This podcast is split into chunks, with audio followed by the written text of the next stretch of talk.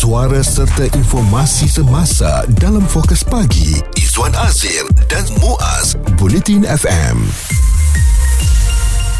kita semua sudah maklum kalau ditanya kepada anak-anak muda ni universiti mana yang menjadi pilihan? Mm-hmm. pastinya universiti yang berada di kedudukan yang terbaik. Contohnya kalau di Malaysia ni Universiti Melaya masih lagi mengekalkan antara universiti pilihan dan nombor satu. Universiti Melaya berada di kedudukan ke-70 di dalam dunia dan ini menjadikan universiti tertua negara itu terus menjadi pilihan uh, serta perhatian bukan saja para pelajar tetapi segala dana kerajaan pun disalurkan ke sana uh, demi meningkatkan lagi prestasi dan prestige Universiti Melaya di mata dunia. Kita tidak mahu institusi berkenaan kedudukannya jatuh. Kita mahu ia terus membina nama di persada antarabangsa. Tetapi dengan usaha yang dilakukan ini, bagaimana agaknya kedudukan Universiti Malaysia Perlis, Universiti Malaysia Terengganu ataupun College University Tun Hussein On di Johor mm-hmm. yang uh, sekarang dah di, dijenamakan sebagai Universiti Tun Hussein On uh, Uh, Malaysia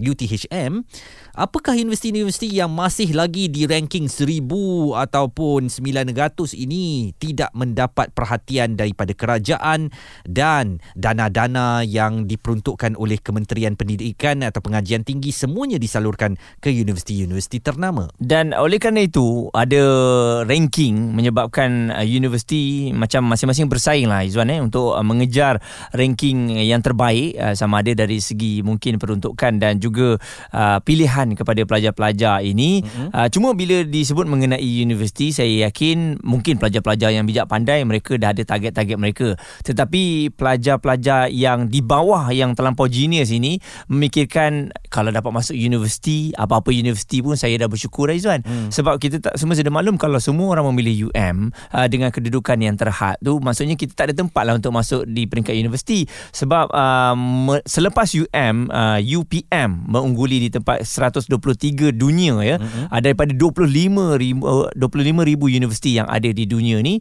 uh, UPM di kedudukan 123 juga menjadi pilihan dan diikuti di 129 adalah UKM jadi universiti kita berdua nampaknya tak tersenarai lah ya Muaz. Awak di Universiti Teknologi Mara saya di Universiti Islam Antarabangsa yang kedudukan pada tahun 2023 berada di tangga 651 ke 700 universiti terbaik dunia. Dah belakang-belakang sangat dah tu ya. Tetapi apakah kita satu malu kerana berada di universiti berkenaan? Tidak, tidak, tidak. Ataupun betul, saya pun berbangga sebagai alumni UIA eh, Mm-mm. dan apakah persoalannya sekarang anak-anak kita mahu ke universiti-universiti yang berada di kedudukan ranking ni di dekat bawah-bawah ni kan.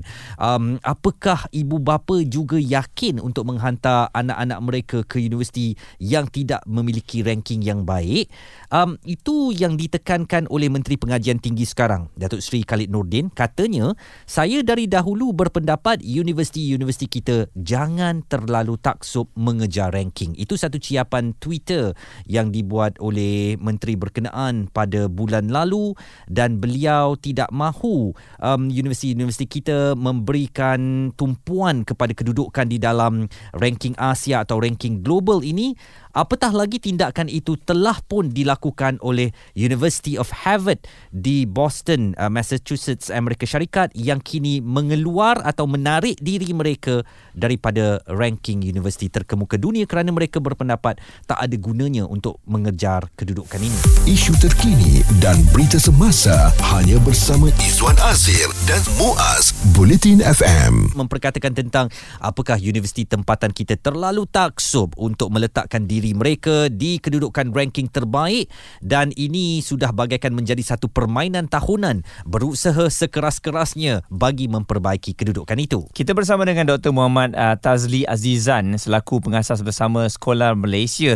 Doktor, mungkin uh, waktu ini pada pandangan doktor sendiri adakah universiti di negara kita ni masih lagi taksub untuk mengejar ranking? Uh, melihat balik Uh, meningkat baliklah sebenarnya bila kita tengok peranan ranking daripada awal uh, ranking ni nampaknya awal-awal tu bagus kan tapi hmm. makin lama tu uh, kita nampak sebenarnya bila kita banyak uh, bila nak kejar ranking ni dia dah tak jadi secara organik uh, dia dah jadi uh, bila nak kejar ranking tu maksudnya dilakukan secara dia main dengan number game game mm-hmm. number lah dia main game number um, so ada strategi ada uh, lepas tu di ada strategi dia ada KPI-KPI yang telah di di di di, di transfer kepada pensyarah untuk capai dan sebagainya dia makin lama dia akan jadi nampak semakin lama dia dah jadi um, it's, it's just a game lah. It's Hmm. just a game.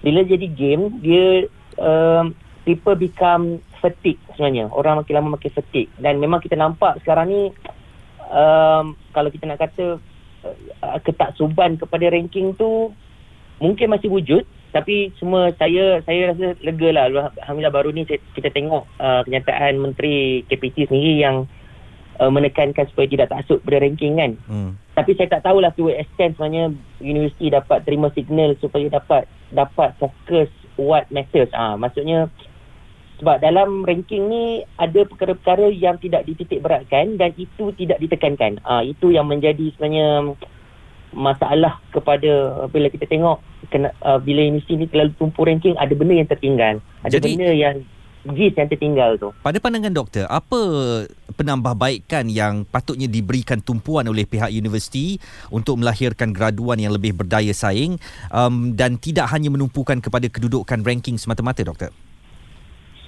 um, apa yang saya nampak lacking lah, ini yang saya, observation saya lah dalam beberapa tahun yang yang yang lepas lah. Uh, penekanan terhadap um, kemahiran maksudnya uh, skill uh, pelajar-pelajar masih di tahap yang tidak tidak m- tidak menggembirakan lah sebenarnya saya kata macam itulah um, kita masih nampak uh, graduan-graduan yang lahir masih lagi graduan yang uh, belum cukup berdaya saing. Ah, Mhm. maksudnya betul lah. Mm-mm. Maksudnya belum cukup berdaya saing kerana dalam uh, kelas-kelas masih lagi ditekankan kaedah pengajaran yang bersifat one way, Hmm. uh, chalk and talk, tidak ada lagi, tidak ada engagement, tak membentuk kemahiran berfikiran kritikal, tak ada tak bentuk kemahiran kolaborasi yang baik, yang betul. Ke communication skill pelajar-pelajar masih lagi di tahap yang uh, tidak uh, ma- masih kurang merangsangkan. Memang jadi ini yang menyebabkan pelajar-pelajar sebenarnya graduan ni menganggur, ter, tak ada kerja, tak tak ada peluang, un- tak ada tak ada kemahiran tersebut, tak isi. Jadi sepatutnya ini yang ditekankan dan ini tidak wujud, tidak ada sebenarnya kalau kita tengok tak ada pun uh, penanda penanda yang ada dalam uh, apa dalam ranking itu sendiri. Uh, kalau kita tengok memang ada contohnya ada setengah uh, ranker yang uh, dia letakkan teaching quality tapi teaching quality itu ialah uh, very qualitative yang mana dia adalah berdasarkan persepsi-persepsi universiti lain terhadap universiti tersebut. Betul. Dia bukan tanya uh, pelajar tersebut uh, sebenarnya uh, how good dia uh, macam mana dia belajar dekat universiti. Uh, dia tak ada pun sebenarnya survey untuk pelajar untuk pelajar tu respon Mm-mm. supaya dapat improve ranking. Uh, itu itu tak nampak. Saya tak nampak benda tu. Dan, Uh, dan dan ini yang sepatutnya kena tekankan lah sebab saya rasa macam bila kita terlalu tumpu pada ranking dia akan menyebabkan pensyarah-pensyarah uh, banyak uh, publish uh, ditumpukan kepada publication pada lepas tu pada grant hmm. kepada jaringan-jaringan luar dan sebagainya tapi uh, isu yang berkaitan dengan pelajar pelajar masih lagi tertinggal. Kadang-kadang setengah kita kalau kita tanya pelajar yang duduk universiti yang ranking yang hebat pun kadang-kadang dia, dia rasa macam dia tak tak, tak rasa apa-apa sebenarnya bila bila belajar dekat universiti yang hebat ni. Ringkas saja doktor, um, uh, maknanya uh, ini adalah suatu persepsi yang diwujudkan untuk mencipta persepsi ya doktor. Ringkas saja. bila kita kita kata dapat good ranking dia cuma uh, of course dari segi kalau dari segi kata- kita kata marketable yes it is marketable. Tapi um, bila pelajar-pelajar ni masuk kepada universiti yang ada good ranking uh, dia tak seperti yang tak seperti yang diharapkan Baik. uh, itu itu yang sangat menyedihkan lah pada saya Fokus pagi Izwan Azir dan Muaz komited memberikan anda berita dan info terkini Bulletin FM. Kalau ditanyalah kepada saya secara jujurnya um, tak kisah janji saya masuk universiti ya. Tapi itu orang yang biasa-biasa. Tapi orang yang bijak pandai ibu bapa yang memang mewarisi kepandaian tu kalau boleh ayah dah masuk UM you pun kena masuk UM juga Mm-mm. Dan mungkin di peringkat undergraduate kita tak terlalu memilih ya tetapi di uh, peringkat postgraduate kita akan memilih ada tendensi untuk memilih universiti-universiti yang berada di kedudukan yang tinggi. Kita nak bersama dengan Bendahari Angkatan Mahasiswa Universiti Melaya saudara Ismail Sairi sebagai seorang siswa di Universiti Melaya sekarang apakah anda secara peribadi bangga dengan kedudukan Universiti Melaya di kedudukan kedua di Asia dan 70 di seantero dunia? Tipulah kalau saya cakap saya tak bangga berada di Universiti Malaya sebagai mm-hmm. sebuah universiti antara terbaik di Malaysia dan juga terbaik di Asia Tenggara. Tapi dalam masa sama macam yang uh, saudara Izzuan cakap tadi mengata mengenai bagaimana uh, universiti-universiti ini memberi satu uh, pandangan baik daripada orang lain terhadap mahasiswa-mahasiswa di tempat itu sendiri dan perkara itu sebenarnya benar dan boleh dikatakan satu perkara yang uh, memang berlaku dalam masyarakat kita. Okey dan uh, apabila awak belajar di Universiti Melaya ni dari segi facilities ataupun dari segi uh, pembelajarannya bagaimana? Adakah uh, sedikit berbeza dengan universiti lain berdasarkan uh, perbincangan anda bersama dengan rakan-rakan dari U lain? Uh, saya secara peribadi saya merasakan ia ada perbezaan sedikit dari segi fasiliti maupun dari segi akademik. Sebab hmm. kalau kita lihat macam saya sendiri kalau kita uh, saya bincang dengan rakan-rakan lain dengan bagaimana cara pembelajaran dan sebagainya memang ada sedikit perbezaan di sini dan di beberapa tempat. Cumanya bagi saya sebagai uh, mahasiswa Universiti Melaya sini saya rasa bagaimana cara pihak uh, universiti mengajar kami di Universiti Malaya sangatlah bagi saya sangatlah uh, baik yang mana saya kira sebagai layaklah dengan namanya sebagai sebuah universiti yang antara yang terbaik di Malaysia. Cuma dari segi fasiliti mungkin itu dapat ditambah baikkan lah. Hmm. Dan apakah Ismail anda mahu universiti-universiti tempatan kita ini lebih mengejar kepada brand image dengan ranking kedudukan mereka ataupun brand quality apa yang ditawarkan oleh mereka? Pada pendapat saya secara uh, sebagai seorang mahasiswa saya merasakan paling penting kepada universiti ialah untuk memikirkan apa kualiti yang boleh diberikan kepada anak watan ataupun kepada remaja yang masuk ke universiti tersebut. Contoh saya boleh katakan kita bukanlah nak melihat ataupun menilai bagaimana universiti itu mampu memberi satu brand ataupun memberi satu image yang baik sahaja perkara itu sebenarnya tidak cukup. Sedangkan apabila produk yang keluar daripada industri tersebut tidaklah sebaik yang kita harapkan. Jadi paling penting ialah bagaimana produk-produk daripada universiti ini mampu memberi semula kepada masyarakat mampu memberi semula kepada negara mampu untuk menyumbang kembali. Dari situ kita dapat lihat kualiti itu sebenarnya wujud daripada universiti-universiti yang mampu menyediakan bahan ataupun mampu menyediakan keadaan yang boleh membenarkan pelajar menjadi sebegitu.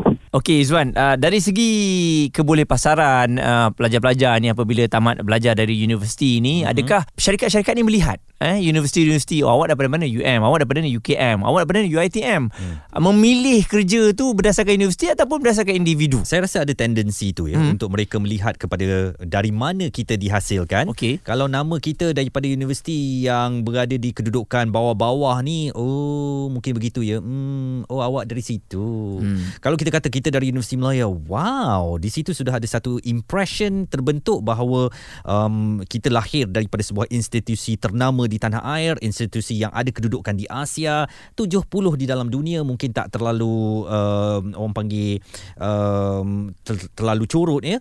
Uh, jadi ini mungkin akan menghasilkan satu peluang yang berbeza dan inilah yang sebenarnya kita perlu elakkan kerana apa juga universiti yang ada di tanah air kita kualitinya boleh dibanggakan dan sepatutnya kita jangan terlalu uh, cenderung kepada melihat um, ranking mereka, kedudukan mereka berapa dalam dunia. Pendapat, komen serta perbincangan fokus pagi Izwan Azir dan Muaz Bulletin FM. Ia berawal dengan sebuah kenyataan akhbar oleh Harvard Medical School, sebuah institusi terkemuka di dunia yang mengumumkan menarik diri daripada melibatkan sebarang penilaian untuk meletakkan diri mereka dalam ranking institusi pengajian tinggi dunia um, dan ini kata mereka um, and rest of the principal belief that ranking cannot meaningfully reflect the high aspiration for educational excellence, graduate preparedness, and compassionate and equitable patient care that we strive to foster in our medical education program. Uh, kenyataan akhbar ini mendapat reaksi daripada Menteri Pengajian Tinggi kita, Datuk Seri Khalid uh, Nordin, yang mengakui beliau sudah lama tidak bersetuju dengan sistem ranking universiti. Ada enam sebenarnya kriteria yang uh, telah pun dilihat untuk meletakkan universiti seluruh dunia ini kepada ranking ya untuk seribu yang terbaik. Yang pertama pertama penyelidikan, yang kedua reputasi akademik, pengantarbangsaan, rasio pelajar dan juga pensyarah, keboleh pasaran graduan dan juga kapasiti pengajaran sesebuah universiti. Uh, jadi dari semua itu dirangkumkan dan UM uh, merupakan antara yang terbaik di negara kita Malaysia dan saya yakin Izwan kalau untuk universiti swasta uh, ianya merupakan antara perkara yang penting lah untuk hmm. meletakkan rating mereka kerana mereka ni sumpama bisnes ya untuk pelajar-pelajar masuk di dalam universiti mereka ni. Dan uh, kalau dilihat dalam ranking tersebut universiti swasta di Malaysia ni banyak juga berada di kedudukan yang terbaik ni dan uh, sebenarnya saya tertarik dengan satu artikel ditulis oleh seorang uh, akademia terkemuka di tanah air kita Profesor Tan Sri Nur Azlan Ghazali di Utusan Malaysia. Uh, antara yang boleh kita quote daripada artikel berkenaan katanya metodologi ranking menjadikan universiti seperti murid di sekolah dan ketaksuban mengejar ranking memerangkap universiti dan ahli akademik dalam dunia ilmuwan yang sempit metrik penarafan mendominasi um, peralatan penilaian uh, ataupun penilaian kecemerlangan dan malangnya ketaksuban ini bukan sahaja memesongkan universiti dan akademia tetapi juga turut menakluki persepsi kerajaan, industri dan masyarakat semuanya mendorong menjadikan ranking universiti diletak tinggi sebagai petunjuk mutlak kecemerlangan universiti. Jadi nampaknya memang akademia kita juga tidak bersetuju apabila universiti-universiti hanya menumpukan kepada kedudukan ranking ini saban tahun yang dikeluarkan oleh sebuah pihak uh, di peringkat antarabangsa. Dan bila Harvard pun dah tak masuk dalam ranking ni bermakna saya rasa universiti-universiti lain pun akan mengikuti jejak langkah universiti tersebut ya dan uh, saya tertarik juga dengan antara mengejar ranking uh, lebih baik membangunkan anak watan uh, iaitu memberikan mereka peluang untuk belajar di universiti dan juga menyediakan pelajar-pelajar yang apabila habis dia di peringkat universiti ni mereka ada satu semangat dan juga kebolehan untuk masuk dalam industri kerja. Jadi apakah saya atau Muaz akan menyambut menyambung pendidikan tinggi kami di mana-mana universiti yang tidak memiliki ranking yang baik? Jawapannya ya, kerana kami lebih memikirkan kepada kos, kepada kualiti dan kepada kesederhanaan universiti itu yang terla, uh, tidak terlalu hype, tidak terlalu vibe. Asalkan kita boleh mendapat uh, kualiti pendidikan yang baik, mendapat sarjana yang kita idam-idamkan, tak kisahlah daripada universiti yang uh, berranking uh, baik ataupun belum Bincang, debat dan pendapat dapat bersama personaliti TV dan radio Izwan Azil dan Muaz Fokus Pagi di Bulletin FM.